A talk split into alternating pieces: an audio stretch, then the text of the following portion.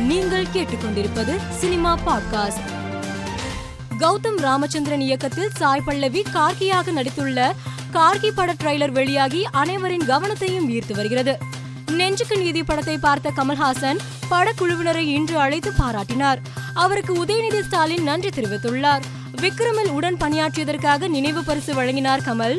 நாங்கள் பெரியார் அம்பேத்கர் சிலைகளை பரிசளித்து மகிழ்ந்தோம் என்று உதயநிதி ஸ்டாலின் நிகழ்ச்சியுடன் பதிவிட்டுள்ளார். இயக்குனர் மணிரத்னம் இயக்கத்தில் உருவாகியுள்ள பொன்னியின் செல்வன் பாகம் ஒன்று படத்தின் டீசர் இன்று மாலை ஆறு மணிக்கு வெளியாகும் என படக்குழு அறிவித்துள்ளது.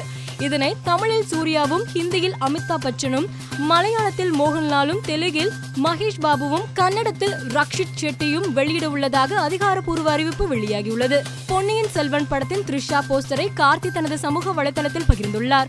அதில் இளவரசி ப்ளீஸ் உங்கள் லைவ் லொகேஷனை அனுப்புங்கள். உங்கள் அண்ணனின் ஓலையை டிராப் ஆஃப் பண்ணணும் என கிண்டலாக பதிவிட்டுள்ளார்.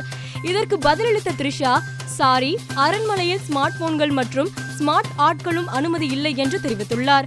இவர்களின் இந்த ஜாலியான அரட்டை சமூக வலைதளத்தில் வைரலாகி வருகிறது.